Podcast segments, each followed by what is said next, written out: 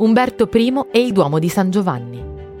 Nacque il 14 marzo 1844 a Torino da Vittorio Emanuele II, allora duca di Savoia ed erede al trono sardo, e da Maria Adelaide d'Austria. La sua nascita fu molto festeggiata dal popolo piemontese, nonché dalla famiglia reale, che così poté vedere assicurata la discendenza maschile. Egli trascorse tutta la sua infanzia nel castello di Moncalieri, dove ricevette una formazione essenzialmente militare. Fu questa dura disciplina che ne formò il carattere. In quegli anni Umberto intrattenne una relazione sentimentale con la duchessa Eugenia Attendolo Bolognini Litta, che durerà per tutta la vita. Umberto sapeva però che si sarebbe dovuto piegare a un matrimonio di convenienza.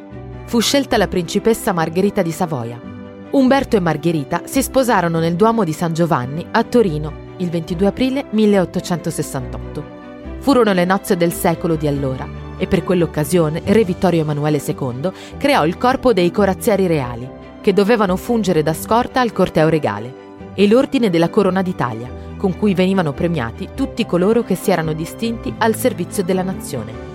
Alla morte del padre Vittorio Emanuele II, il 9 gennaio 1878, Umberto gli succedette col nome di Umberto I. Nello stesso giorno egli emanò un proclama alla nazione, in cui affermava Il vostro primo re è morto, il successore vi proverà che le istituzioni non muoiono.